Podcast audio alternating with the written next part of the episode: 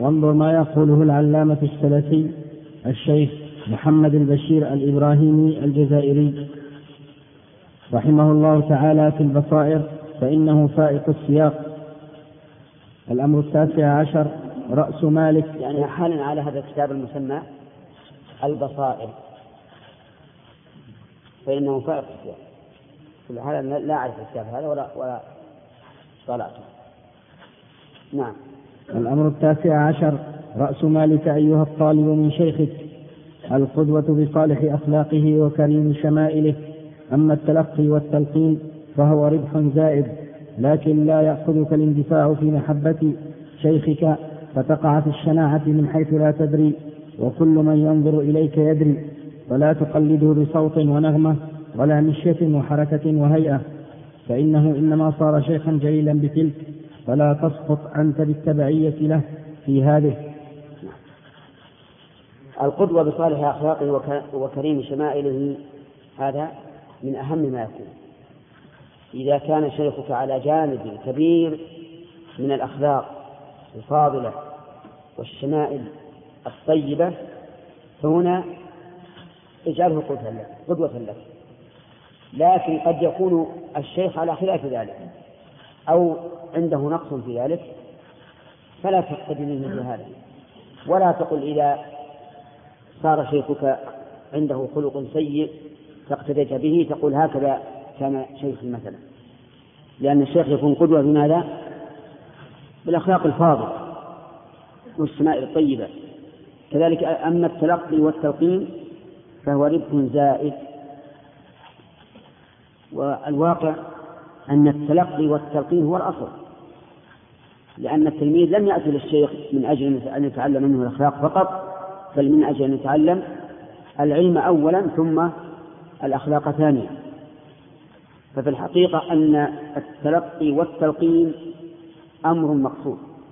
كما أن الاقتداء به في أخلاقه أمر مقصود أيضا.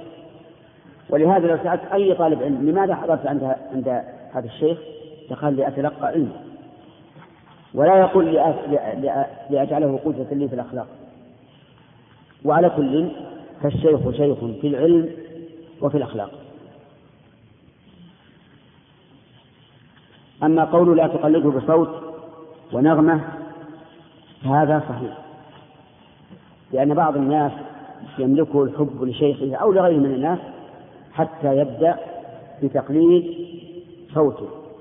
ونغمته. كذلك ولا مشية وحركة وهيئة. هذا أيضا ليس على إطلاقه. بل يقال إذا كانت مشية الشيخ كمشية النبي صلى الله عليه وعلى آله وسلم تقتدي بها. لكن لا لأن الشيخ قدوتك ولكن لأن رسول الله صلى الله عليه وسلم قدوتك. وكذلك أيضا الحركة. الحركة قد تكون من بعض المعلمين حركة ممقوتة. تجد مثلا لو تحرك بحركة بحركة الكلمة تحرك كل جسم. نعم؟ هذا لا تقترب به هذا لكن حركة تبين المراد أو تبين ما في النفس من انفعال هذه لا بأس بها. وربما تكون تنشط الطالب. لأنك تجد فرق تجد فرقا بين معلم يكون له حركات تنبئ عن المعنى.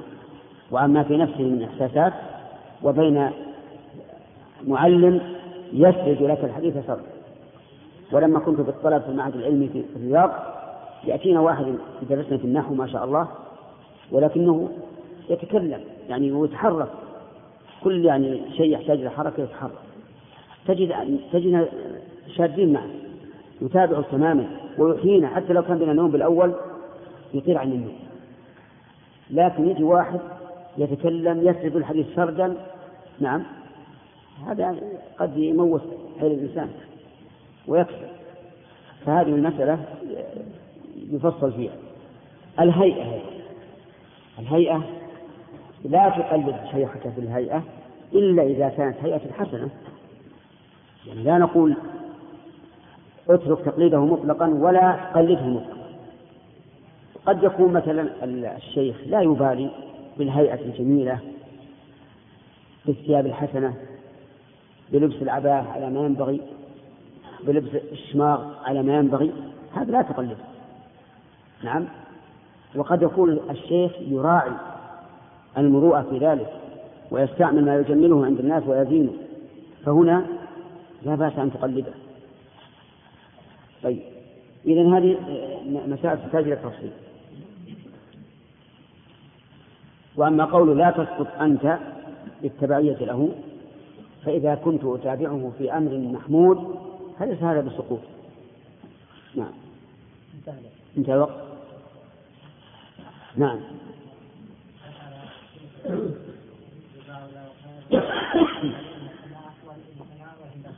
إيش؟ نعم.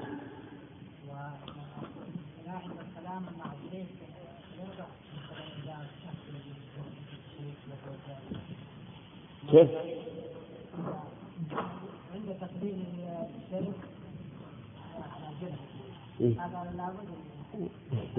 لا ما يعني هذا. هو يعني مثلا صافحة الشيخ وهو قائم فانحنيت له. أما هنا انحناؤك لتقبيل جبهته لا تعظيما له ولكن لأنه لا يمكن أن تقبله إلا وأنت منحني. ولهذا يكون انحناءك فوق رأسك ولأن التعظيم يكون انحناءك تحت.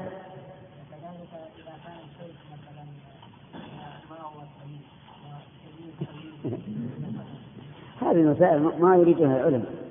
لا يريدونها العلماء. نعم. جمال.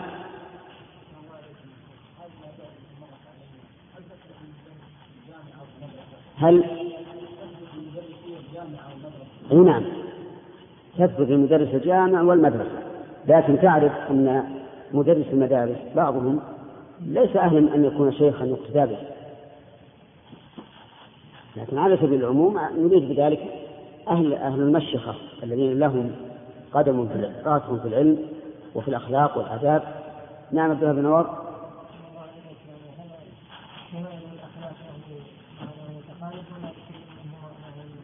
الأخلاق قد تكون الأخلاق النفسية. والشمائل الكرم والجود والشجاعة وما أشبه ذلك.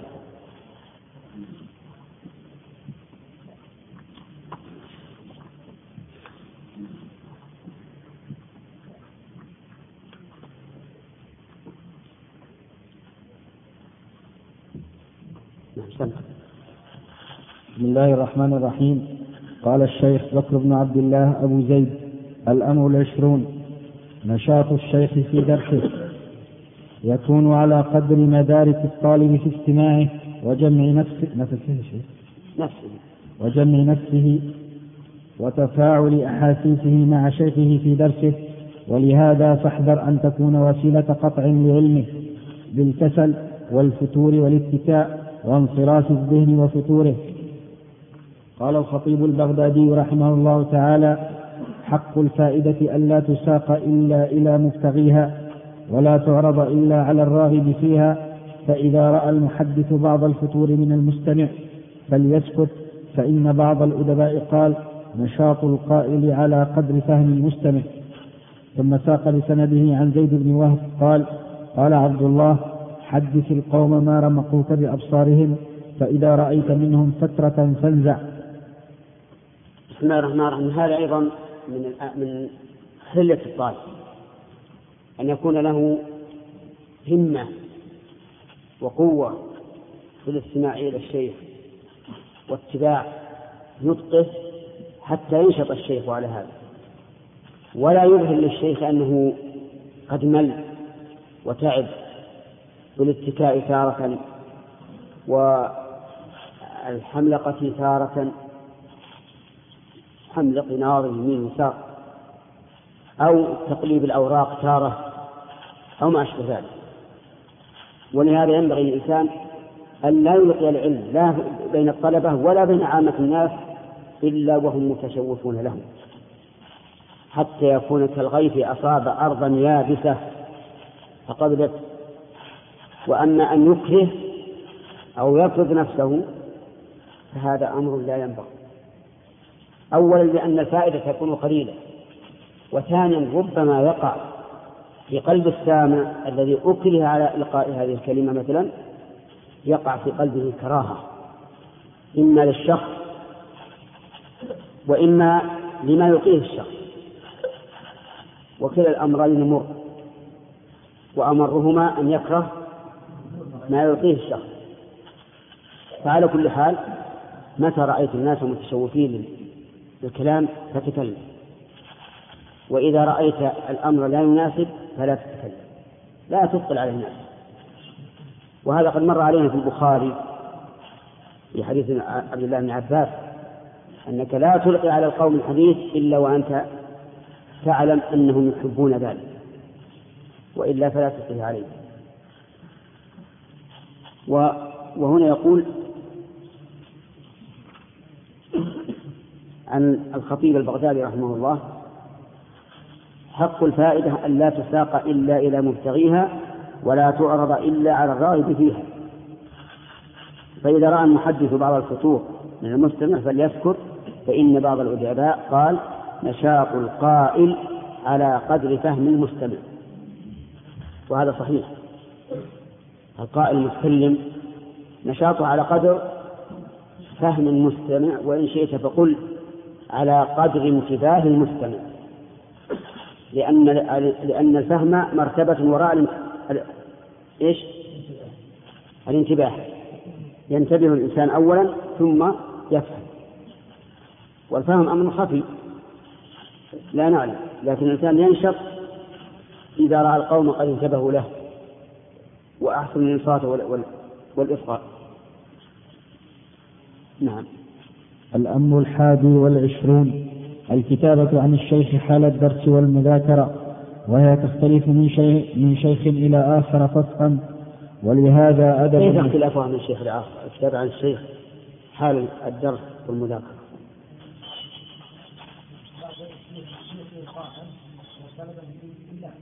نعم. نعم. وبعضهم صريح وبعضهم كما قال الأخ محمد يملي إملاء وبعضهم يلقي إلقاء وبعضهم لا يستحق أن يكتب ما يقول. لكن مثل هذا قد لا يكون الإنسان يضيع وقته بالجلوس إليه.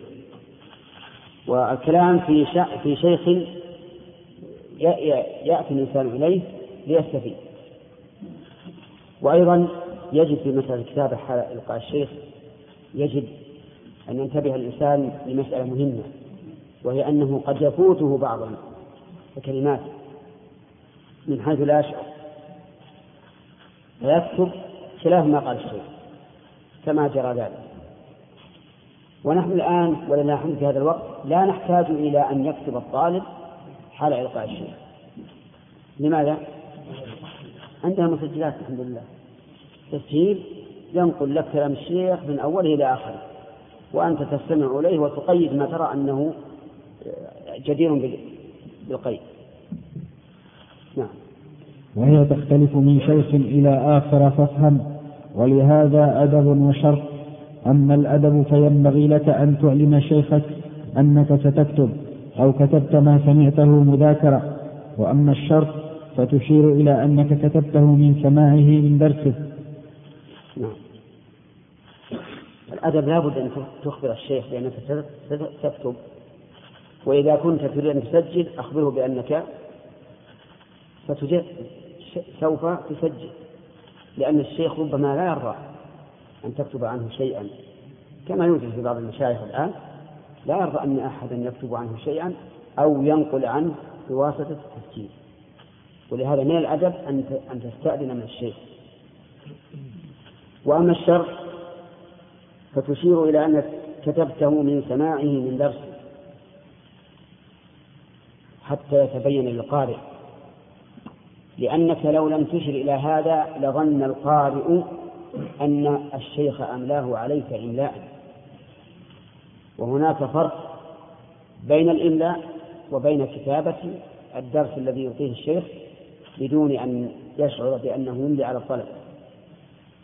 يعني ما يسمى بالتقرير. فرق بين كتابة التقرير وبين كتابة الإملاء. لأن العلم سوف يكون محررا ومنقحا والشيخ لا يملي كلمة إلا يعرف انتهاها لكن التقرير يلقي الكلام هكذا. مرسلا ربما يتداخل بعضهم مع بعض وربما يقول كلمة سهوا وغير ذلك. فيفرق بين التقرير وبين الإملاء. الإملاء كأنه كتبه بيده والتقرير ليس كذلك. ولهذا ينبغي أن يستأذن الشيخ. فإن قال قائل هل إقرار الشيخ إذن بمعنى أنه إذا رأى الطلبة يكتبون وسكت هل يعتبر إذنا؟ نعم نقول هو إذن بشرط القدرة على الإنكار. فإن كان لا لا يقدر أن ينكر يخشى أن تصور عليه الطلب وتهيج عليه الطلب. إذا قال لا تكتبون فلا يعتبر سكوته إقرار نعم. بالنسبة لي معكم سكوتي إقرار أنا أرى بعضكم يكتب ولا بأس. ما في معنى بشرط أن لا يشغله عن الاستماع. نعم. الأمر الثاني والعشرون التلقي عن المبتدئ. احذر على الجهل المبتدئ الذي مسه زيغ العقيدة وغشيته سحب الخرافة. يحكم الهوى ويسميه العقل ويعدل عن النص وهل العقل إلا في النص؟ ويستمسك بالضعيف ويبعد عن الصحيح. ويقال لهم أيضا أهل الشبهات وأهل الأهواء. ولذا كان ابن المبارك رحمه الله تعالى يسمي المبتدعة الأصاغر. وقال الذهبي رحمه الله تعالى إذا رأيت المتكلم المبتدع يقول دعنا من الكتاب والأحاديث وهات العقل فاعلم أنه أبو جهل وإذا رأيت السالك التوحيدي يقول دعنا من النقل ومن العقل وهات الذوق والوجد فاعلم أنه إبليس قد ظهر بصورة بشر أو قد حل فيه فإن, فإن جبنت منه فاهرب وإلا فاصرع وابرك على صدره واقرأ عليه آية الكرسي واخنق. رحمه الله. يقول احذر أبا الجهل أبا الجهل يعني صاحب الجهل المبتدع الذي مسه زيغ العقيدة وغشته سحب الفرات. يحكم الهوى ويسميه العقل. وهذا التحليل الذي قاله الشيخ بكر أمر لازم. يجب أن نحذر أهل البدع. وإن صاغوا البدع بصياغة مغرية مزخرفة فإنما هم كما قيل فيهم حجج تهافت كالزجاج تخالها حقا وكل كافر مقصود. فأنت كالظمآن يرى الصلابة فيحسبه ماء حتى إذا جاءه وجد الله عنده فوفاه حسابه. احذر صاحب الهوى. وهؤلاء الذين يتبعون أهواءهم في العقيدة يسمون ذلك العقل. والحقيقة أنه عقل لكنه عقلهم عن الهدى إلى اتباع الهوى. فهم كما قال ابن القيم في أمثالهم هربوا من الرق الذي خلقوا له وبلوا برق النفس والشيطان. يعدل عن النص. ودل العقل على الخلاف. سبحان الله. هل العقل يخالف النص؟ أبدا. لا يمكن لأي عقل صريح أي خال من الشبهات والشهوات يخالف النقل الصحيح أبدا.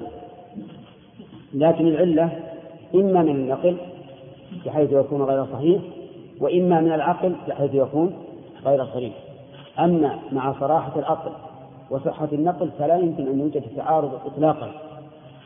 ولهذا ينعى الله سبحانه وتعالى على المخالفين للرسل ينعى عليهم إيش؟ عقولهم.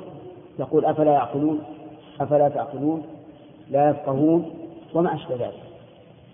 فالعقل كما قال الشيخ هل العقل إلا في النص قال يستمسك بالضعيف ويبعد عن الصحيح وأكثر ما يكون هذا في الوعاظ والقصاص. تجدهم يحشون أدمغتهم من الأحاديث الضعيفة من أجل تهييج الناس ترغيبا أو ترهيبا. يأتي مثلا قل هو الله أحد. يقول قال النبي صلى الله عليه وسلم إن الله يخلق من كل حرف من سورة قل الله أحد طائف ألف طائر مو طائر واحد. ألف طائر. ولكل طائر ألف نساء كلها تدعو أو تسبح لهذا الذي قرأه. من جاء وأشياء عجيبة غريبة في فضائل الأعمال تذكر. نعم. كذلك يقال لهم أيضا أهل الشبهات. مع مع أهل الجهل وأهل الأهواء. وكان ابن المبارك يسمي المبتدعة الأصاغر. وهذا وصف مطابق لموصوف فهم أصاغر وإن عظموا أنفسهم. وكل من خالف النص فهو صغير. أما كلام الذهبي فيقول إذا رأيت المتكلم المبتدع يقول دعنا من الكتاب والأحاديث وهات العقل. فاعلم أنه أبو جهل وليس أبا علم بل هو جاهل. وإذا رأيت السالك التوحيدية يقول دعنا من النقل ومن العقل أيضا وهات الذوق والوجه. وهؤلاء الصوفية. الصوفية كل دينهم ذوق. وجه. هذا أيضا يقول فاعلم أنه إبليس قد ظهر بصورة بشر. والظاهر أن الذهبي رحمه الله لقي النكد من هؤلاء. ولهذا شدد في تقبيح أوصافه. أو قد حل فيه. يعني هو إما شيطان ولا حل فيه الشيطان. فإن جبنت منه فاهرب. يعني إن عجزت عنه أن تجادله وتناظره فاهرب لأن هذا هو الحكمة وإلا كنت تستطيع أن تجادله وتفهمه فاصرعه صرعا حسيا أو معنويا.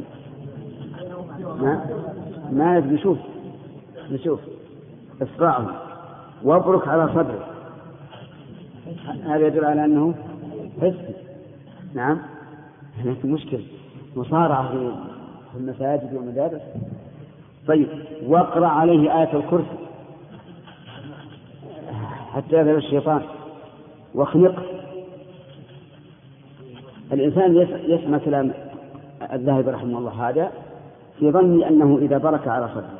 إذا صرع ثم برك على صدره ثم قرأ عليه آية الكرسي ثم خنقه سيموت لأنه سيكون الخنق حينئذ شديدا وقويا ولكن على كل حال الظاهر أن الشيخ رحمه الله الذهبي قد أصابه ما أصابه من هؤلاء.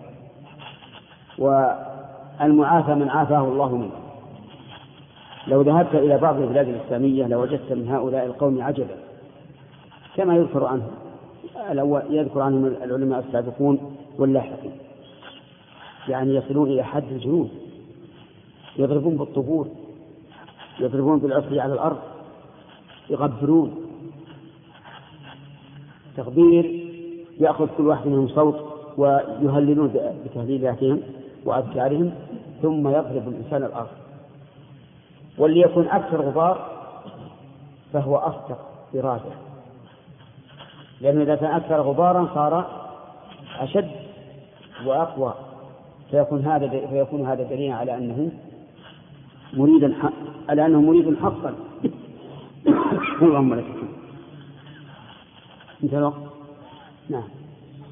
وقال أيضا رحمه الله تعالى وقرأت بخط الشيخ الموثق قال سمعنا درسه أي ابن أبي عصرون مع أخي أبي عمر وانقطعنا فسمعت أخي يقول دخلت عليه بعد فقال لمن قطعتم عني؟ قلت إن ناسا يقولون إنك أشعري. فقال والله ما أنا أشعري. هذا معنى الحكاية.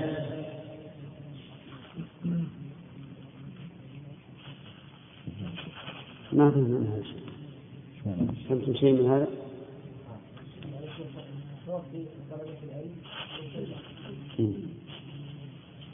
يعني يستفاد منه؟ أنه لا ينبغي أن تجلس إلى مبتدع ولو كانت بدعته خفيفة كبدعة الأشعرية نعم. وعن مالك رحمه الله تعالى قال لا يؤخذ العلم عن أربعة سفيه يعلن السفه وإن كان أروى الناس وصاحب بدعة يدعو إلى هواه ومن يكذب في حديث الناس وإن كنت لا أتهمه في الحديث وصالح عابد فاضل إذا كان لا يحفظ ما يكذب ولا يكذب؟ يكذب.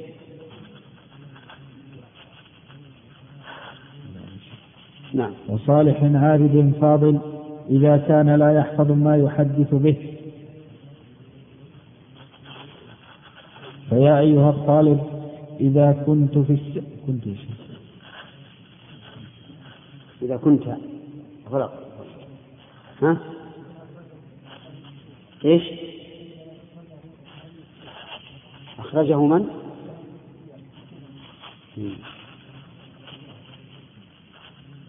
لا عندي في الأسفل يقول كما في السياق. فيا أيها الطالب إذا كنت في السعة والاختيار فلا تأخذ عن مبتدع رافضي أو خارجي أو مرجئ أو قدري أو قبوري. وهكذا فإنك لن تبلغ مبلغ الرجال صحيح العقد في الدين متين الاتصال بالله صحيح النظر تقفو الأثر إلا بهجر المبتدعة وبدعهم. وظاهر كلام الشيخ رحمه الله وفقه الله أنه لا يؤخذ عن صاحب البدعة شيء حتى فيما لا يتعلق ببدعته. فمثلا إذا وجدنا رجلا مبتدعا لكنه جيد في علم العربية. البلاغة والنحو والصرف. فهل نجلس إليه ونأخذ منه هذا العلم الذي هو مجيد فيه أو نهجره ظاهر كلام الشيخ أننا لا نجلس إليه لأن ذلك يوجب مفسدتين المفسدة الأولى اغتراره بنفسه فيحسب أنه على حق. والمسألة الثانية آه، اغترار الناس به. حيث يتوارد عليه طلاب العلم ويتلقون منه؟ والعام لا يفرق بين علم النحو وعلم العقيدة. لهذا نرى أن الإنسان لا يجلس إلى أهل الأهواء والبدع مطلقا. حتى وإن كان لا يجد علم العربية والبلاغة والصرف مثلا إلا فيهم فسيجعل الله له خيرا منه. لأن كوننا نأتي إلى هؤلاء ونتردد إليهم. لا شك أنه يوجب غرورهم واغترار الناس بهم. نعم. انتهى الوقت. نعم.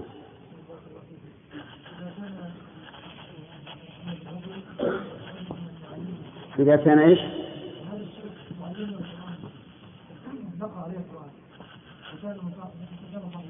نعم لا تقرأ لا عبد الوهاب؟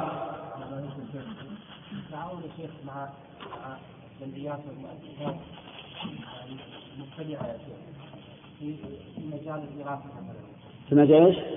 الإغاثة والأعمال الخيرية. إذا لم يلزم منه محذور فلا بأس. فإن ترتب عليه محذور فلا تفعل. نعم. اضطرار الناس يعني مثلا هذا طالب علم. يشار إليه بالبلاء مثلا يتعاون مع مؤسسة مبتدعه الا يعني يا شيخ هذا هذا من إقرار الناس بذلك أفضل ترك يا شيخ. إي نعم. يعني نكون إغاثة مستقلة. ما هو ترك الإغاثة؟ الأفضل أن نكون إغاثة مستقلة. نعم. ها؟ إيش؟ الثالث؟ إيش؟ اي نعم. الثالث توحيد يريد ذلك الصوفية؟ الأخ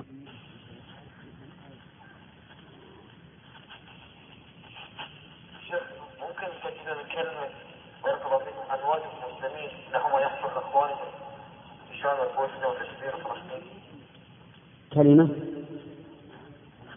أو ما هو دور أو أولا أنا أحب أن أسجل كلمة فيما يدور بين الإخوة طلاب العلم في البلاد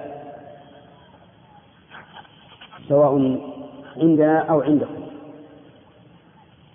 فإن فإنه لا يجوز للإخوة طلاب العلم أن يتفرقوا أو تتفرق كلمتهم لمجرد خلاف يسوق فيه الاجتهاد. لأن ذلك ضرر يحصل به الفشل وذهاب الريح كما قال تعالى ولا تنازعوا فتفشلوا وتذهب ريحكم.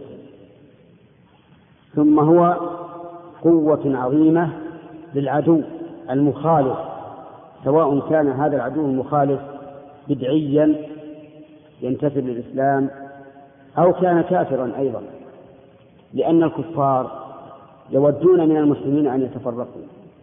وأهل البدع يودون من أهل السنة أن يتفرقوا. فالواجب على أهل السنة أن يقطعوا الطريق على هؤلاء وهؤلاء وأن تجتمع كلمتهم وأن لا يكون بأسهم بينهم وأن تتسع صدور بعضهم لبعض وأن يعلموا أن الخلاف قد وقع في عهد الصحابة وما بعده. لكنه خلاف في الأقوال وليس خلافا في القلوب. وهذا هو الذي نريده من طلاب العلم. أما بالنسبة لإخواننا الذين ابتلاهم الله تعالى وسلط عليهم من شاء من خلقه في الشيشان والبوسنة والهرسك وكشمير والصومال فإن عليهم أن يصبروا ويحتسبوا وعلى إخوانهم من المسلمين أن يدعوا لهم. بالنصر والتأييد وأن يدعوا على أعدائهم بالخذلان والتبديل وتفريق الكلمة وما إلى ذلك من الدعاء المناسب. هذا أقل ما يجب علينا لإخواننا المسلمين الذين نعم لإخواننا المسلمين المضطهدين أو المقاتلين الذين تسلط عليهم الأعداء. وإننا ونحن الآن في انتظار فريضة من فرائض الله نسأل الله سبحانه وتعالى أن ينصر إخواننا المسلمين في كل مكان وأن يذل أعداءهم في كل مكان. ونسأل الله سبحانه وتعالى أن يرد كيد أعدائنا في نحورهم ونقول اللهم من أراد بالمسلمين سوءا فاجعل كيده في نحره وأفسد عليه أمره واجعل تدميره تدبير تدبيره تدميرا عليه إنك على كل شيء قدير.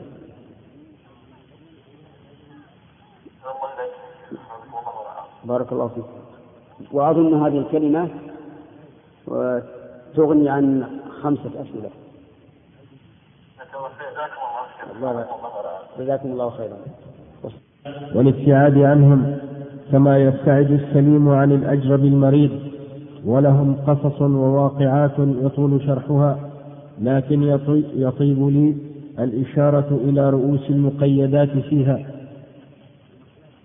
فقد كان السلف رحمهم الله تعالى يحتسبون يحتسبون الاستخفاف بهم وتحقيرهم ورفض المبتدع وبدعته ويحذرون من مخالطتهم ومشاورتهم ومؤاكلتهم فلا تتوارى نار سني ومبتدع. وكان من السلف من لا يصلي على جنازة مبتدع فينصرف وقد فينصرف. وقد شوهد من العلامة الشيخ محمد ابن إبراهيم رحمه الله تعالى انصرافه عن الصلاة على مبتدع وكان من السلف من ينهى عن الصلاة خلفهم وينهى عن حكاية بدائهم لأن القلوب ضعيفة والشبه خطافة. وكان سهل بن عبد الله التستري لا يرى إباحة الأكل من الميتة للمبتدع عند الاضطرار لأنه باغ لقول, لقول الله تعالى فمن اضطر غير باغ الآية فهو باغ ببدعته. وكانوا يطردونهم من مجالسهم كما في قصة الإمام مالك رحمه الله تعالى مع من سأله عن كيفية الاستواء وفيه بعد جوابه المشهور أظنك صاحب بدعة وأمر به فأخرج. وأخبار السلف متكاثرة في النفرة من المبتدعة وهجرهم حذرا من شرهم وتحجيما لانتشار بدعهم. وكثرة لنفوسهم حتى تضعف عن نشر البدع ولأن في ولأن في معاشرة السني للمبتدع تزكية له لدى المبتدئ والعامي والعام والعامي والعامي مشتق من العمى فهو بيد من يقوده غالبا. ونرى. ونرى في كتب المصطلح وآداب الطلب وأحكام الجرح والتعديل الأخبار في هذا.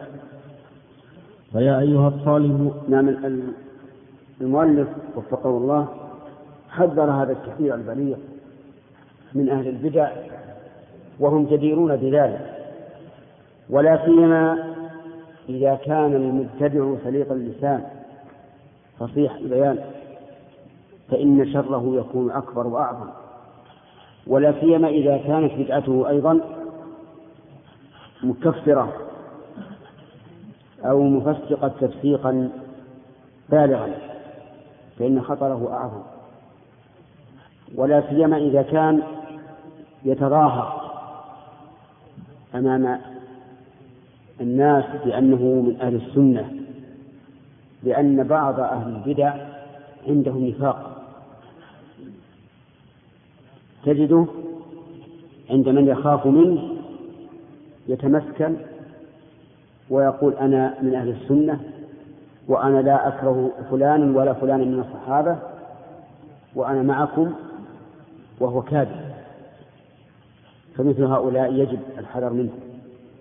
وقد مر علينا في الدرس الماضي أنه وإن كان المبتدع عنده علوم لا توجد عند أهل السنة ولا ولا تتعلق بالعقيدة كمسائل النحو والبلاغة وما أشبهها فلا تأخذ منه لأنه يتولد من ذلك مفسدتان الأولى اغتراره بنفسه والثاني اغترار الناس به. الناس لا, لا يعلمون. فلذلك يجب يجب الحذر وقوله كان من السلف من لا يصلي على مبتدع هذه على كل حال إذا كانت البدعة مكفرة فلا شك أن الصلاة عليه لا تجوز. لقول الله تعالى لرسوله صلى الله عليه وعلى آله وسلم في المنافقين ولا تصلي على أحد منهم مات أبدا. هذا لا يصلي عليه. أما إذا كانت غير مكفرة فهذا ينظر فيما يترتب على ترك الصلاة عليه من المفسدة. أو عدمها. فإذا كان أهل السنة أقوياء وكان هؤلاء أهل البدعة في عنفوان دعوتهم فلا شك أن ترك الصلاة عليهم أولى. لأن أهل السنة أقوى منهم وهؤلاء في عنفوان دعوتهم. ربما نعم ربما إذا تركنا الصلاة عليهم يحصل بذلك ردع عظيم لهم. وما ذكر عن الشيخ محمد بن إبراهيم رحمه الله آه، مفتي البلاد السعودية في زمنه يدل على قوته رحمه الله وصرامته حيث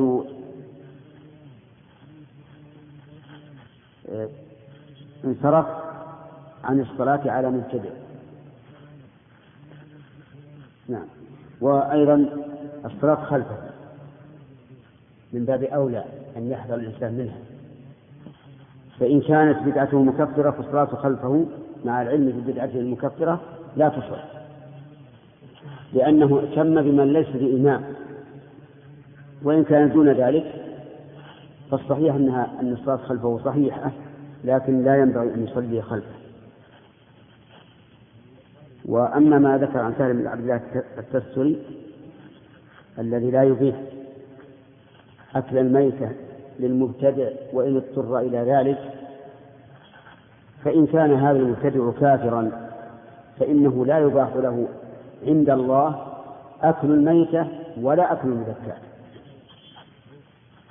لقول الله تبارك وتعالى ليس على الذين آمنوا وعملوا الصالحات جناح فيما طعموا إذا ما اتقوا وآمنوا ثم اتقوا وآمنوا ثم اتقوا إذا ما اتقوا إذا ما اتقوا وآمنوا وعملوا الصالحات. ثم اتقوا ثم اتقوا وآمنوا ثم اتقوا وأحسنوا. ولقول الله تعالى قل من حرم زينة الله التي أخرج العباد والطيبات من الرزق. قل هي للذين آمنوا في الحياة الدنيا خالصة يوم القيامة. فدل هذا على أن الطيبات من الرزق والزينة التي أخرج الله للعباد ليست خالصة لغير المؤمنين يوم القيامة بل يحاسبون عليه فإذا كانت بدعته مكفرة فإننا نقول لا يحل له أن يأكل الميت عند الاضطرار ولا المذكات عند الاختيار. لكن نقول توب الله من بدعتك المكفرة وكل كما يأكل المؤمنون وإن كان مفسقة ففيما قاله رحمه الله نظر. لأن الصحيح أن قوله تعالى فمن اضطر غير باغ ولا عاد أي غير مبتغ لأكل الميتة. ولا عاد أي غير معتد لأكل ما لا يحتاج إليه. هذا هو الصحيح في معنى الآية. والدليل على أن هذا هو الصحيح قوله تعالى فمن اضطر في مخمصة غير متجانف للإثم فإن الله غفور رحيم. ومن العلماء من قال إن المراد بالباغي من بغى على الإمام وليس كل فاعل معصية. ففي كلام سهل رحمه الله فيه هذا التفصيل. وهو كانت بدعته مكفرة فحرام عليه أن يأكل الميت والمذكى ويحاسب بذلك عند الله. وإن كانت غير مكفرة ففيما قاله نظر. أما طرده من المجالس فنعم. يطردون من المجالس. وللشيخ أن يطرد من مجلسه ما دون ذلك. إذا رأى من أحد الطلبة أنه يريد أن يفسد الطلب عند زملائه وبحيث يعتدون على الشيخ ولا يهابونه ويحتقرونه فله أن يطرده. لأن هذا يعتبر إيش؟ مفسدا. فيطرد. والإمام مالك رحمه الله قال ما أراك إلا مبتدعا. لأن الذين يسألون عن مثل ذلك هم المبتدعة. يسألون كيف استوى. يحرجون بذلك على السنة. يقول أخبرني كيف استوى. كيف استواؤه والجواب عن ذلك سهل. أن الله أخبرنا أنه استوى ولم يخبرنا كيف استوى. وهل نعلم كيفية شيء لم نعلم به وهو غائب عنا؟ أبدا. لو قال لك قائل إني بنيت بيتا. فقد علمت أنه بنى بيتا وتعرف كيف بناء البيت. لكن هل تعرف كيفية هذا البيت وما فيه من الحجر والغرف الجواب لا إذا كنت لم تشاهد. وهكذا صفات الله عز وجل. أخبرنا عنها ولم نخبر عن كيفيتها.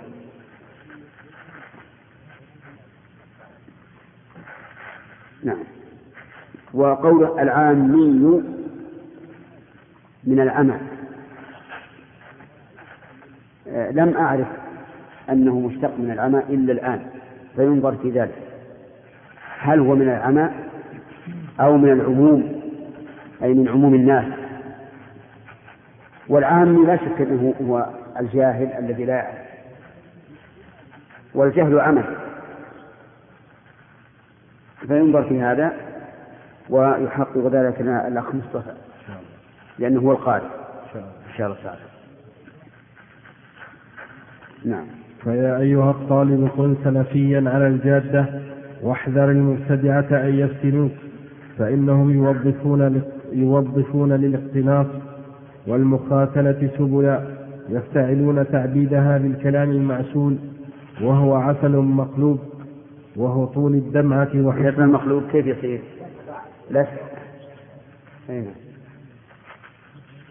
طول الدمعة وحسن البزة والإغراء بالخيالات والإدهاش بالكرامات ولحس الأيدي وتقبيل الأكتاف وما وراء ذلك إلا وحم البدعة ورهج الفتنة يغرسها في فؤادك ويعتملك في شراكه فوالله لا يصلح الأعمى لقيادة العميان وإرشادهم أما الأخذ عن علماء السنة فضلا عن قيادة المبصرين أليس كذلك؟ اللهم أما الأخذ عن علماء السنة فالعقل عسل ولا تسل.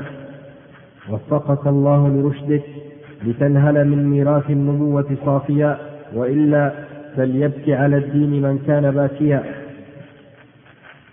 وما ذكرته لك هو في حال السعة والاختيار أما إن كنت في دراسة نظامية لا خيار لك فاحذر منه مع الاستعاذة من شره.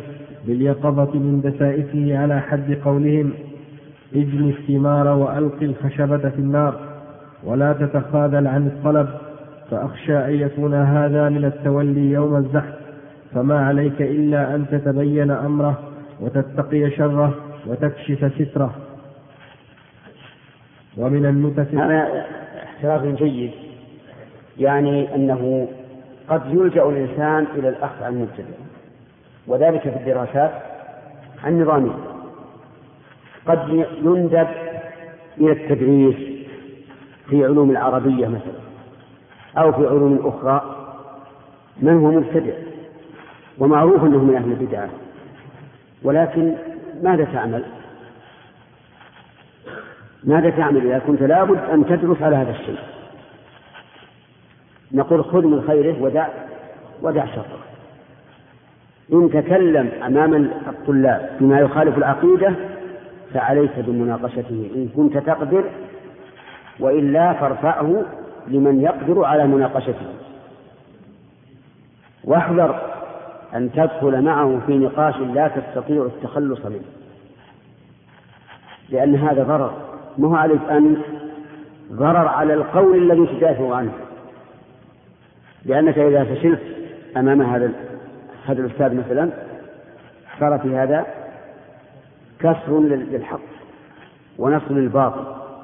لكن إذا كان عندك قدرة في مجادلته فعليك بذلك. وربما يكون في هذا مصلحة للجميع. مصلحة لك أنت يهديه الله على يدك ومصلحة له هو يهديه الله من بدعته. وهل يقال مثل ذلك؟ في من ابتلوا بالدراسة مع الاختلاف. على وجه النظام. نعم. لا. وأحد يقول نعم. والثاني يفصل. لا يجب ثالث يفصل. نعم. تفصيل؟ ها؟ أنت؟ يلا فصل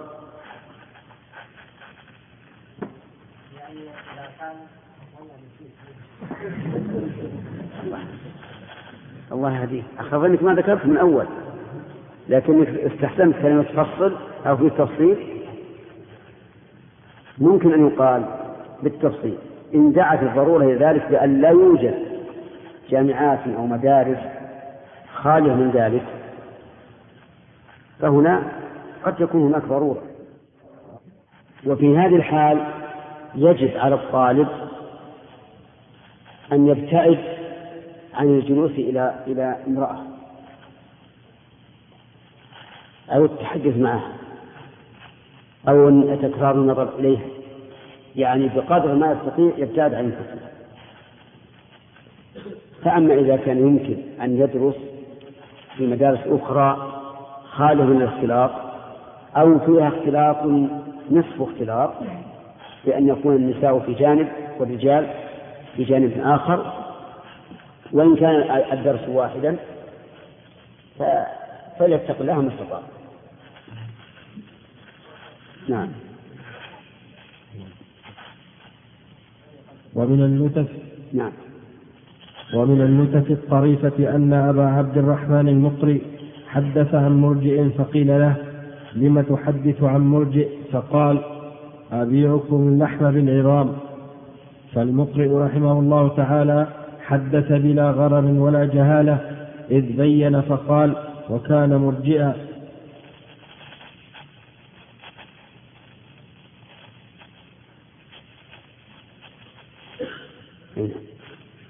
وش القصة هذه؟ أبيع اللحم بالعظام. أبيعكم اللحم بالعظام. يعني معناه أنه ما من لحمة إلا وفيها عظم. فالباء هنا ليست للبدل بل للمصاحب والمعية. يعني معناه ما من لحمة إلا وفيها عظم. فأنا أعلمكم أو أحدثكم بما حدثت به لكن أقول وكان مرجئا. فيكون العظم هنا في وسط إيش؟ في وسط اللحم. ولا شك أنه إذا دعت الحاجة إلى التحديث عن شخص صاحب بدعة لا شك أنه يحدث عنه لكن يبين تبين حاله. ما لم تكن بدعته مكفرة فإنها لا فإنه لا يقبل منه الحديث. نعم. وما سطرته لك هنا من هو وما سطرته لك هنا هو من قواعد معتقدك عقيدة أهل السنة والجماعة ومنه ما في العقيدة السلفية لشيخ الإسلام أبي عثمان إسماعيل لعبد الرحمن الصابوني. قال رحمه الله تعالى ويبغضون أهل البدع الذين أحدثوا في الدين ما ليس منه ولا يحبونهم ولا يصحبونهم ولا يسمعون كلامهم ولا يجالسونهم ولا يجادلونهم في الدين ولا يناظرونهم ويرون صون آذانهم عن سماع أباطيلهم التي إذا مرت في الآذان وقرت في القلوب ضرت وجرت إليها من الوساوس والخطرات الفاسدة ما جرت. وفيه أنزل الله عز وجل قوله وإذا رأيت الذين يخوضون في آياتنا فأعرض عنهم حتى يخوضوا في حديث غيره. وعن سليمان كلام الصابوني رحمه الله يحتاج إلى بيان. فقوله رحمه الله يبغضون أهل البدع الذين أحدثوا في الدين ما ليس منه. لا شك أن هذا أمر واجب. على كل مسلم أن يبغض من أحدث في دين الله ما ليس منه لكن إذا كانت بدعته غير مكفرة فإنه يبغض من وجه وإيش؟ ويحب من وجه آخر. لكن بدعته تبغض بكل حال. كذلك أيضا نعم ولا يصحبونه. أيضا الصحبة إذا صحبته تأليفا له ودعوة له فلا بأس. لكن بشرط أنك إذا أيست من صلاحه إيش؟ فارقته وتركته. لا يسمعون كلامهم ولا يجالسونهم ولا يجارونهم في الدين ولا يناظرونه. كل هذه تحتاج إلى قيود. فلا يسمعون كلامهم إذا لم يكن في ذلك فائدة. فإن كان في ذلك فائدة بحيث يسمع كلامه ليرى ما عنده من باطل حتى يرد عليه. فإن السماع هنا والاستماع واجب لأنه لا يمكنك أن ترد على قول إلا بعد أن تعرفه. إذ أن الحكم على الشيء فرع عن تصوره. وأيضا لا تسمع عن أقوال أهل البدع من أعدائه بل من كتبه. لأنه ربما تشوه المقالة فإذا قلت أنتم تقولون كذا وكذا قالوا أبدا ما قلنا بهذا. أين كتب ولهذا يخطئ بعض الناس حيث يحكم على شخص ببدعة أو مفسق دون أن يرجع إلى الأصل. لا بد من الرجوع إلى الأصل. لأنك إذا قلت أنتم قلتم كذا وكذا لأحد أهل البدع وقالوا لم يقل هذا هذه كتب. تخسر كل الجولة تخسرها. ولا يوثق بكلامه كذلك أيضا لا يجارونه في الدين. هذا أيضا فيه يجب أن يقيد. لأن الله تعالى قال وجادلهم بالتي هي أحسن.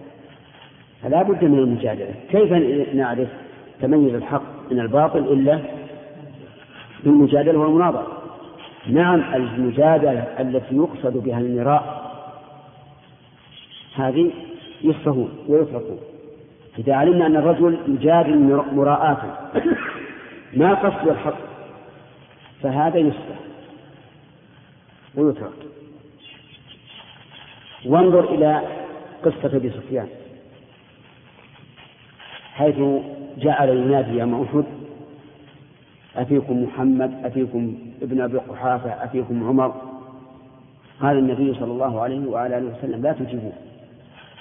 لماذا؟ إهانة له وإذلالا وعدم مبالاة به. فلما قال أعلو هبل وافتخر بصنمه وشركه قال أجيبوه. أجيبوه. الآن ما, ما يمكن السكوت؟ قالوا ما نقول؟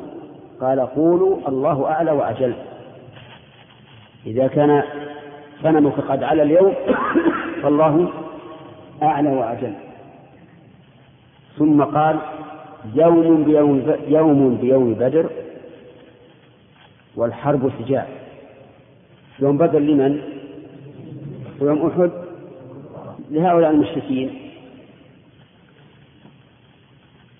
قالوا له لا سواء. قتلانا في الجنة وقتلاكم في النار. هذا أيضا افتخر بقومه واستدل المسلمين. فقيل فلا بد من مجاوبته قالوا لا سواء قتلانا في الجنة وقتلاكم في النار. وصحيح لا سواء. على كل حال المجادلة إذا كان المقصود بها بيان الحق كانت واجبة. ولا بد منها وكذلك المناظرة. طيب. يرون صون آذانهم عن سماع أباطيلهم التي إذا مرت بالآذان وقرت في القلوب ضرت وجرت إليه من الوسائل والخطرات. هذا صحيح. الإنسان الذي يخشى على نفسه من سماع البدع أن يقع في قلبه شيء فالواجب عليه إيش؟ البعد. وعدم السماع. وأما إذا كان عنده من اليقين والقوة والثبات ما لا يؤثر عليه سماعها فإنه إن كان في ذلك مصلحة سمعه. واستحببنا له أن يسمعه وإن لم يكن في ذلك مصلحة قلنا الأولى ألا تسمعها لما في ذلك من إضاعة اللغو إضاعة الوقت واللغو. وفي أنزل الله تعالى وإذا رأيت الذين يخوضون في آياتنا فأعرض فأعرض عنهم حتى يخوضوا في حديث غيره. الآية واضحة إذا رأيت الذين يخوضون في آياتنا فأعرض عنهم حتى يخوضوا في حديث غيره. لكن إذا إذا كنت تريد أن تعرف ما هم عليه من الباطل لترده فإنه لا يدخل في الآية الكريمة. انتهى الوقت؟ ناخذ ثلاثة.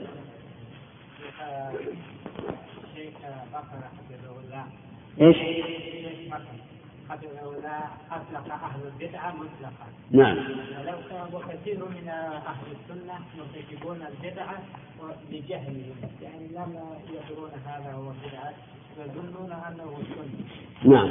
كثير أهل السنة بعض الناس يعني أي نعم العوام صحيح كثير. العوام على على دين العلماء. يعني بعض الناس من أهل السنة يرتكبون البدعة و... و...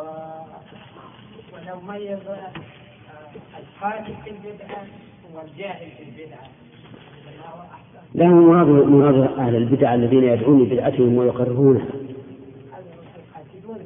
في نعم. هذا مراد إن كان هذا مراده فهذا صحيح نعم. قلنا إننا لا نطالع يعني في كتب غير أهل البدعه لنرجع عليهم لأن غيرهم لعله يشهد يعني فهو يظلمهم. إيش؟ وش قلنا؟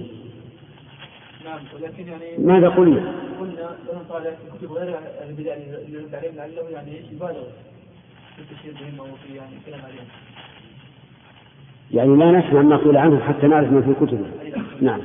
ولكن يعني بعض أهل المله من أهل البدع يقول يعني خاصه من المحدثين منهم يعني لهم محدثون قالوا المحقون إنهم لا نعرف لا نعرفهم ولا يعني مستحدثين لم يكونوا محدثون طيب فهم يقولون لا تصدقوا هذا نحن نقول أنهم محدثين وهم الصفات يعني فهل فهل نقول لهم يعني أن شهادة المهاجم لا تقبل منه؟ إيش؟ هل نقول أن شهادة المهاجم لا تقبل منه؟ نعم. هو يعني يثبت نعم. واذا كان صراحا عليه إذا قال إنه مبتدع يسوء ننظر أمامنا عمله أمامنا قوله يتبين ولا كل إنسان ينفي البدع عن نفسه؟ هذا الموقف مع البدع يكون مع كتب أهل الكتاب. من يريد الرد ويحتفل بالكتاب لا نشوف بارك الله فيك. من يريد الرد؟ لا بد أن يكون عنده قوة وثبات وعلم. أما إنسان يقول بخلي عندي ولم إن شاء الله عالم رديت أنا أخشى أنه يفتن قبل أن يكون عالما. لا لا لا أبدا. إذا كانت كتب البدعة أو كتب أهل الكتاب كالإنجيل ليست مشهورة بأيدي الناس فليعرض عنها. لأن الشيطان مهما كان أنت إذا ذكرت الشر وإن حاولت أن- أن ترفعه قد يرتفع من بعض الناس وقد لا يرتفع من بعض الناس اختصار طالب العلم بها في المسألة كما قلت لك. إذا لم يكن عنده علم وثبات يرد عليها حاضر. طالب العلم هذا ربما يموت ويت- ويتلقى المكتبة. من من لا يعرف. إيه نعم. يا الأخ أحمد. عندكم أسئلة الليلة؟ والله عندنا إذا طيب. نحن إن شاء الله لا نبخسكم لكم خمسة ولطلابنا ثلاثة بارك فيكم يا شيخ أحسن الله إليكم. شيخ السؤال الأول ما هي الشروط وحدود إطلاق كلمة مبتدأ؟ نعم. بارك الله في هذا. يعرف بتعريف البدعة. البدعة هي التعبد لله عز وجل بغير ما شرع وما كان عليه رسول الله صلى الله عليه وعلى آله وسلم وأصحابه من عقيدة أو قول أو فعل.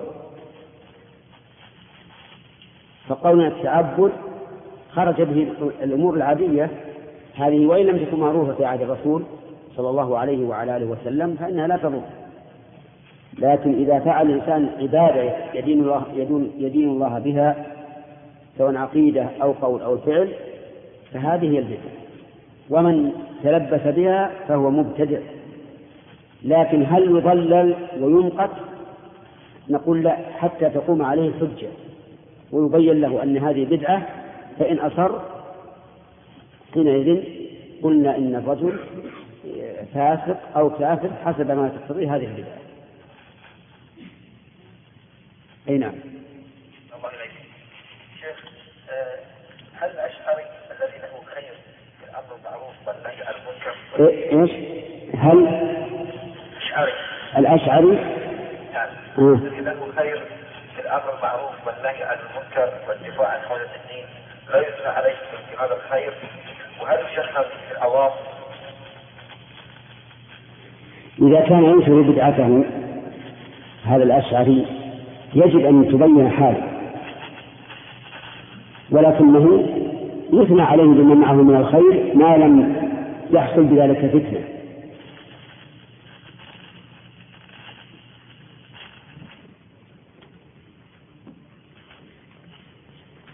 استغفر الله لا إله إلا الله. نعم.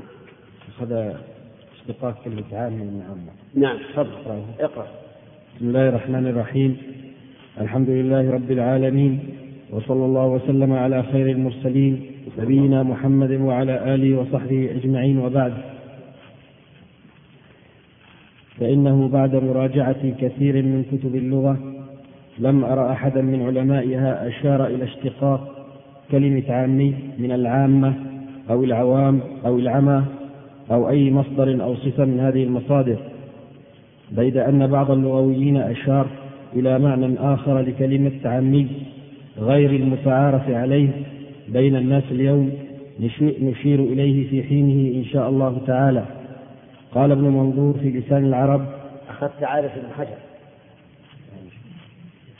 يعني في التحويلات نعم قال ابن منظور في لسان العرب المجلد الخامس عشر الصفحة الخامسة والتسعون والنسبة إلى أعمى أعموي. وقال في الصفحة التالية السادسة والتسعون والعامي الذي لا يبصر طريقه وأنشد كأنه يريد الكميت لا تأتيني تبتغي لين جانبي برأسك نحوي عاميا متعاشيا. وقال الفيروزبادي في القاموس المحيط المجلد الثالث الصفحة الثامنة والسبعون بعد المئتين والأعماء الجهال جمع أعمى. وتعقبه الزبيدي في تاج العروس المجلد العاشر الصفحة الخامسة والخمسون بعد المئتين وقال هو غلط من وجهين. الأول تفسير الأعماء بالجهال وإنما هي المجاهل. إيش؟ وإنما هي المجاهل. جاهل والثاني جعله جمعا لأعمى وإنما هي جمع عمى. فتأمل.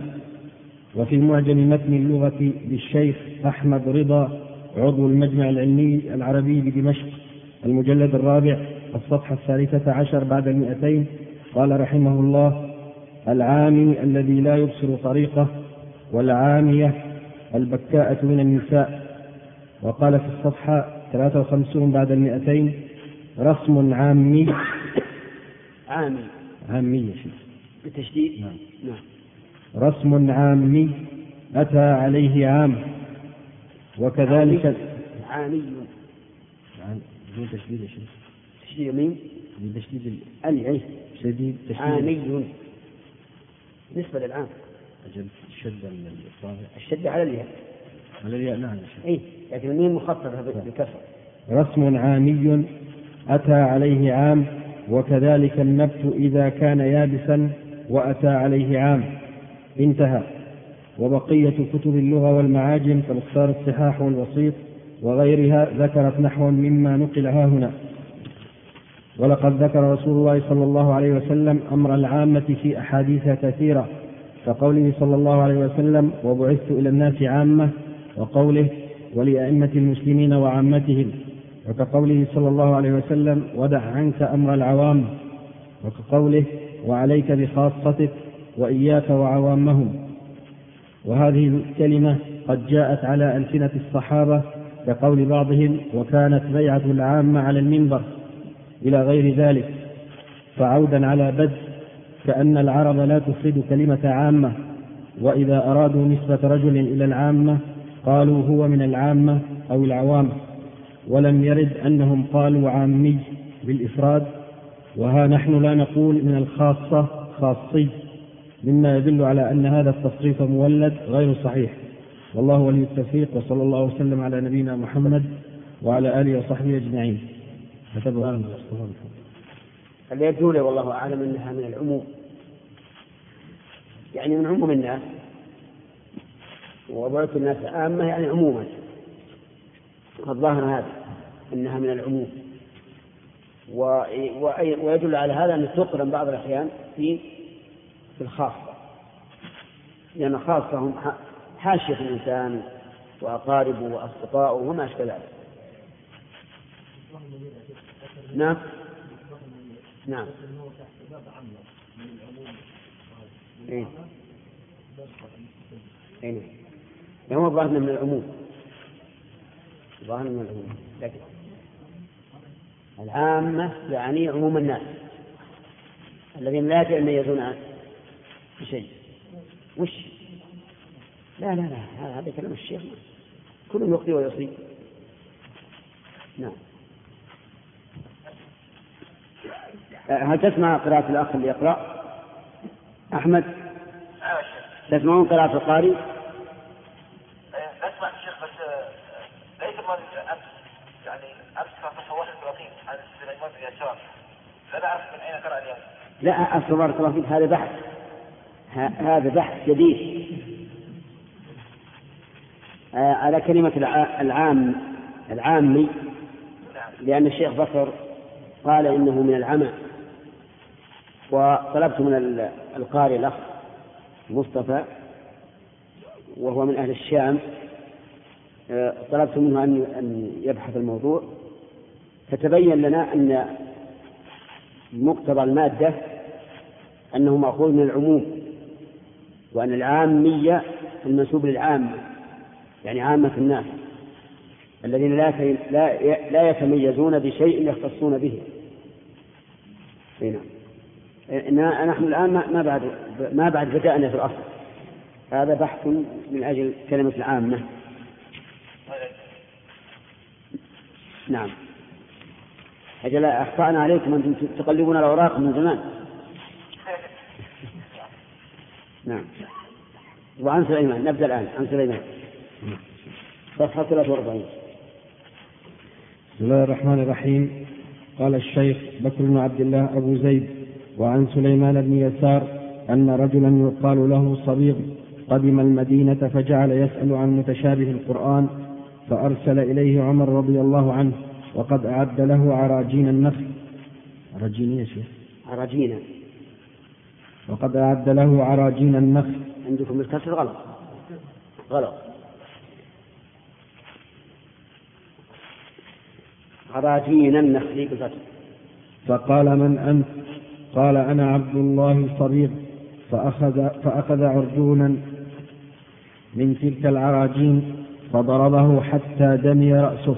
ثم تركه حتى برأ ثم عاد ثم تركه حتى برأ فدعا به ليعود فقال إن كنت تريد قتلي فاقتلني قتلا جميلا فأذن له إلى أرضه وكتب إلى أبي موسى الأشعري باليمن لا يجالسه أحد من المسلمين.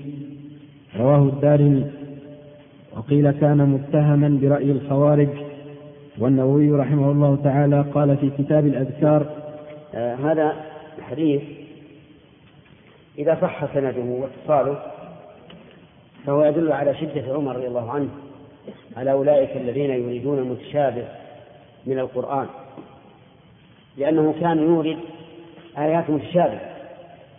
مثل يقول لا يؤذن لهم فيعتذرون ثم يأتي بالآيات الأخرى التي تدل على أنهم يعتذرون ولا يقبل منهم ويأتي يقول ولا يكتمون الله حديثا ثم يأتي بإقرار بآية أخرى تدل على إقرارهم بذنوبهم. وما أشبه ذلك. وهذا لا شك أنه سعي في الأرض بالفساد وتشكيك الناس. وحق لمن هذه حاله أن يفعل به أمير المؤمنين رضي الله عنه ما فعل. وفيه أيضا أن بعض الناس قد يولد المتشابهات لاشتباهها عليه حقيقة. وهذا لا يلام وقد يولد المتشابهات لأنه من الأصل لم يركز نفسه على إرادة الجمع بين النصوص. فتجده دائما يتتبع الأشياء المتشابهة. ثم يأتي ما الجمع بين كذا وكذا. وهذا وهذه الحقيقة مهنة ليست جيدة. وأذكر أن محمد الخلوفي رحمه الله كان له حاشة على مثل منتهى وكان كل ما أتى ببحث قال يحتمل كذا ويحتمل كذا. فلقب عند بعض طلبة العلم بالشكات أنه لا يستقل على رأيه ولهذا ينبغي أن تتخذ لنفسك طريقا بأن تبني على أن الأمور واضحة ولا تتبع المتشابهات لأنك إن تتبعت المتشابهات ربما تزل آه، عرجون النخل ما تعرفونه؟ ها؟ تعرفون؟ ها؟ آه العذق اللي فيه التمر هذا هو العرجون قال الله تعالى حتى عاد والقمر قدرناه منازل حتى عاد كالعرجون القديم. والنووي رحمه الله تعالى في كتاب الأذكار.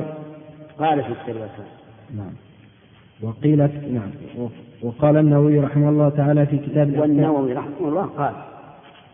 والنووي رحمه الله تعالى قال في كتاب الأذكار باب التبري من أهل البدع والمعاصي.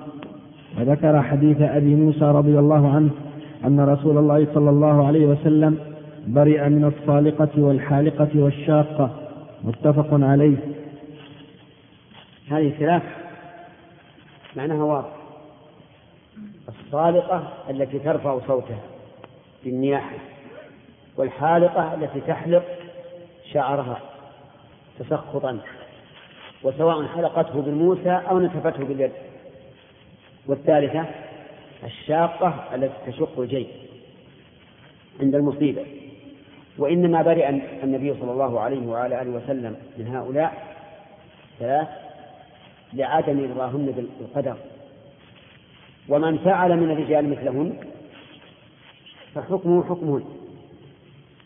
لكنه ذكر ذلك لأن الغالب أن, أن هذا يقع من النساء لأن الرجال أشد تحملا من النساء. نعم. وعن ابن عمر براءته من القدرية رواه مسلم. والأمر في هجر نعم لأنه لما حدث بأن عندهم قوم يقولون بأن عندهم قوما يقولون إن الأمر أنف يعني مستأنف وأن الله لم يقدره من قبل. قال للذي بلغه أخبرهم بأن ابن عمر منهم بريء. لأنهم أنكروا قضاء الله وقدره السابق. نعم. والأمر في هجر المبتدع ينبني تدرون من هم القدرية؟ هل هم الذين يثبتون القدر أو الذين ينفون القدر؟ الذين ينفون القدر. وهي نسبة عكسية. لأن اللي يسمع القدرية يظن أن المعنى هم الذين يثبتون القدر. والأمر بالعكس فهي نسبة سلب لا إيجاب.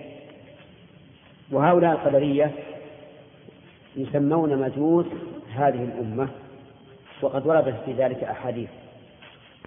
ووجه ذلك أنهم جعلوا للحوادث محدثين.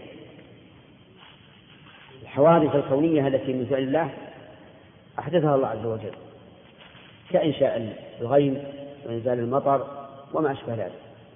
والحوادث التي تكون من فعل العبد استقل بها العبد فهم يرون أن العبد مستقل بعمله وأن الله تعالى لا علاقة, لا علاقة له به إطلاقا.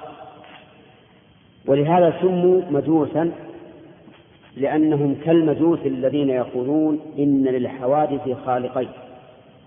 النور يخلق الخير والظلمة تخلق الشر. نعم.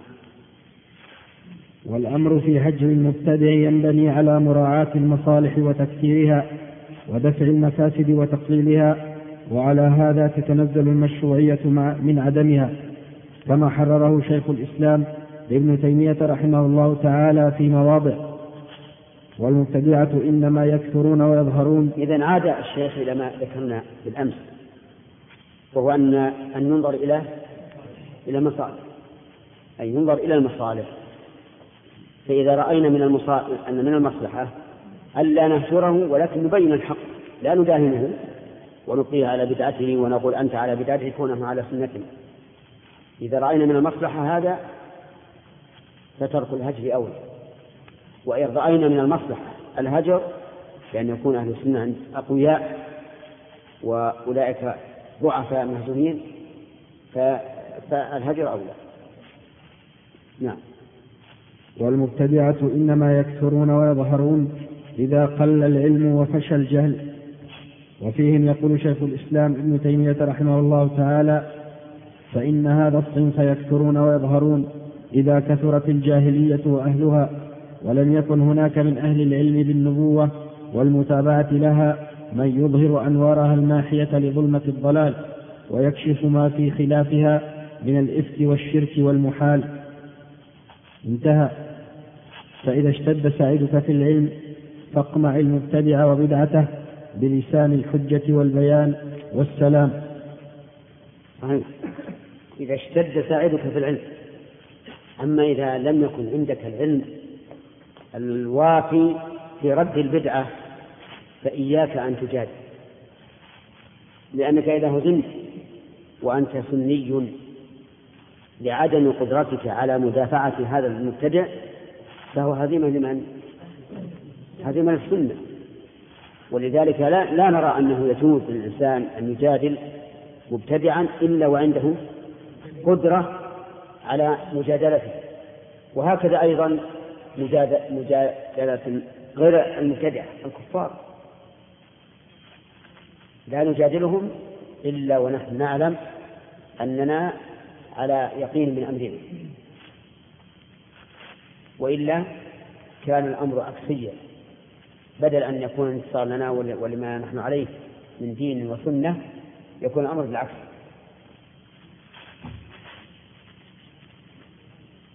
ومن ذلك يعني من قوة الحجة أن يكون معك من يساعدك كما قال الشاعر لا تخاصم بواحد أهل بيته فضعيفان يغلبان قوي.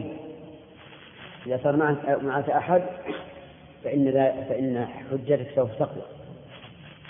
لأن لأنه هو يقمعه من الخد الأيمن وأنت تقمعه من الخد الأيسر حتى يضيع. نعم. الفصل الرابع أدب الزمالة. احذر الأمر الثالث والعشرون. الآن خلصنا منكم وخلصتم منا؟ نعم.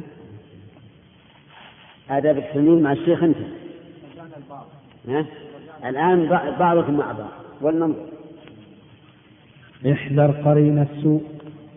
كما أن العرق دساس فإن أدب السوء دساس إذ الطبيعة نقالة والطباع سراقة والناس كأسراب القطا مجبولون على تشبه بعضهم ببعض. فاحذر معاشرة من كان كذلك فإنه العطب والدفع أسهل من الرفع. وعليه فتخير للزمالة والصداقة من يعينك على مطلبك ويقربك إلى ربك ويوافقك على شريف غرضك ومقصدك. وخذ تقسيم الصديق في أدق المعايير. نعم. هذه الكلمات مأخوذة من قول الرسول عليه الصلاة والسلام مثل الجليس الصالح كحامل المسك. الجليس السوء كنافخ كنافخ التين فعليك باختيار الصديق الصالح الذي يدلك على الخير ويبينه لك ويحثك عليه ويبين لك الشر ويحذرك منه. وإياك وجليس السوء. فإن المرء على دين خليل. وكم من إنسان مستقيم قيض له شيطان من بني آدم فصده عن الاستقامة. وكم من إنسان جائع قاصد يسر له من يدله على الخير بسبب الصحبة. وبناء على ذلك نقول إذا كان في مصاحبة الفاسق سبب سبب لهدايته فلا بأس أن تصحبه تدعوه إلى بيتك تأتي إلى بيته تخرج معه للتمشي بشرط أن لا يقدح ذلك في عدالتك عند الناس. وكم من إنسان فاسق هداه الله تعالى بما يسر له من صحبة الخير. وقول الشيخ بكر رحمه الله آه الناس كأصحاب القطا سبق أن هذا من كلام من؟ شيخ الإسلام ابن تيمية رحمه الله وهو حقيقة. الناس يتبع بعضهم بعضا وقوله الدفع أسهل من الرفع هذه قاعدة فقهية. ذكرها ابن رجب رحمه الله في القواعد الفقهية.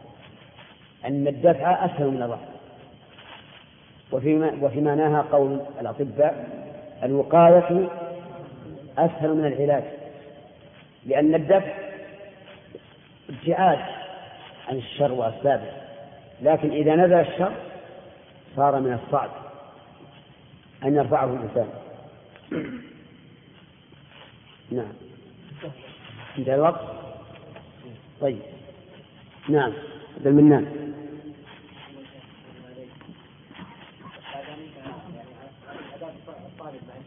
نعم. يعني مع غير شيء الزميل. مع غير شيء من باقي المشايخ يعني مع باقي العلماء آداب الطالب مع باقي العلماء ها. نجد الآن يعني بعض طلبة العلم الذين يحترمون مشايخهم يستقيلون في أعراض غير يعني غير مشايخ. نعم. تجده يعني يتكلم فيه ويضلله. لا هذا هذا غلط. هذا من الشيطان. هذا من وحي الشيطان من وحي الشيطان أن يقع الإنسان في عرض العلماء. إذا وقع الإنسان في أعراض العلماء فإنه معتد ظالم. وليست غيبة العلماء كغيبة العامة لأن غيبة العلماء فيها مفسدة خاصة ومفسدة عامة. المفسدة الخاصة بالنسبة لهذا العالم والمفسدة العامة بالنسبة لما يحمله من علم. فإن الناس إذا سقط الإنسان من أعينهم لم يقبلوا منه صرفا ولا عدلا فيكون في هذا جناية على الشريعة التي يحملها هذا العالم. والإنسان الناصح هو الذي إذا رأى من أحد من العلماء أو طلبة العلم الذين يدون العلماء أو عامة الناس إذا رأى ما ينكره أن يتصل بالعالم أو طالب العلم أو العام ويتبين الأمر. فقد يكون ما تظنه أنت خطأ. قد يكون صوابا. لا لعين هذا الفعل ولكن لما يلابسه من أحوال تستدعي أن يقوله هذا العالم أو أن يفعله هذا العالم. يعني قد يكون الشيء منكرا في حد ذاته لكن يفعله بعض الناس لمصلحة أكثر. لهذا نرى أن أولئك الذين يقعون في أعراض العلماء أنهم قد جنوا على العلماء وعلى ما يحملونه من علم. والواجب توقير العالم لا سيما العالم الذي عرف بأنه يريد الحق ويجتهد في طلبه ولكنه قد يزل هذا أمر لا يسلم منه بشر. كل بني آدم خطأ وخير الخطائين التوابون.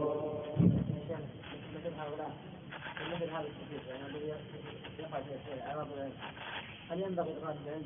الذي يعرف حقيقته ان ينبه صغار طلبة العلم؟ عنه ويحذرهم عنه وعن يعني الجلوس حوله وتعلق نعم الواجب على طلبة العلم والزملاء يعلم بعضهم من بعض ما لا يعلمه البعيد إذا علموا من هذا الرجل أنه ليس له هم إلا الوقوع في أعراض العلماء فالواجب الحذر منه والتحذير. الحذر في نفسك وتحذير غيرك منه لأن هذا داء. داء مهلك والشيطان إذا علم من الإنسان أنه يتلذذ بأعراض بلحوم العلماء فسوف يزيد سوف لا يطمئن ولا يستقر في أي مجلس إلا إذا أتى بعالم من العلماء يشرحه نسأل الله العافية. وهذا شيء يجب الحذر منه والتحذير. ونكتفي بهذا القدر بالنسبة للأسئلة لأن هذا سؤال صار ما شاء الله عليه نصف محاضرة. نعم ومفيد. مفيد يمكن أفيد من كثير من المسائل التي في نفوسكم الآن. ولكن مع ذلك أرى أن الواجب الحذر والتحذير منه مع مع بذل النصيحة له. لأن الإنسان بشر قد يغتر وتحمله النفس الأمارة بالسوء على ما ما يفعله من السوء والنصيحة ربما تفيد. الأخ أحمد؟ يوجد الآن في للأسف أن بعض العلماء الذين يتعمدون في البحث في أشخاص الطيبات على إطلاق بعض العلماء لا يحكمهم على الطريق الصحيح هل يا شيخ هذا الأمر رائج؟ شو فهمت؟ يعني يوجد كثير من طلبة العلم الآن أي نعم يعني يرمون بعض بعض العلماء والمشايخ آه، ببعض الأشخاص التي لا تتسم يعني إلى الدعوة. ببعض إيش؟ يعني يتقصدون في البحث عن زلاتهم. اي كتبهم التي بلغت بلغت الآلة حوالي 20 سنة هذا لا يجوز بارك الله فيك. تتبع عورات المسلمين ولا سيما العلماء محرمة. فقد جاء في الحديث يا معشر من آمن بلسانه ولم يدخل الإيمان قلبه لا تؤذوا المسلمين ولا تتبعوا عوراتهم. فإن من تتبع عورة أخيه تتبع الله عورته. ومن تتبع الله عورته فضحه. أظنه قال ولو في جحر أمه. أي في بيته. فلا يجوز أن تتبع العورات. وتتبع العورات عورة. يعني هذا الذي ذهب يتتبع عورات الناس هو الآن واقع في عورة. والواجب بارك الله فيك الواجب لمن صدر منه ما ينتقد عليه. أن يدافع الإنسان عن أخيه. إذا سمع من ينتقده في هذا. ويقول لعله اشتبه عليه الأمر لعل له تأويلا. لا سيما من عرف بالصدق والإخلاص وحب نشر العلم.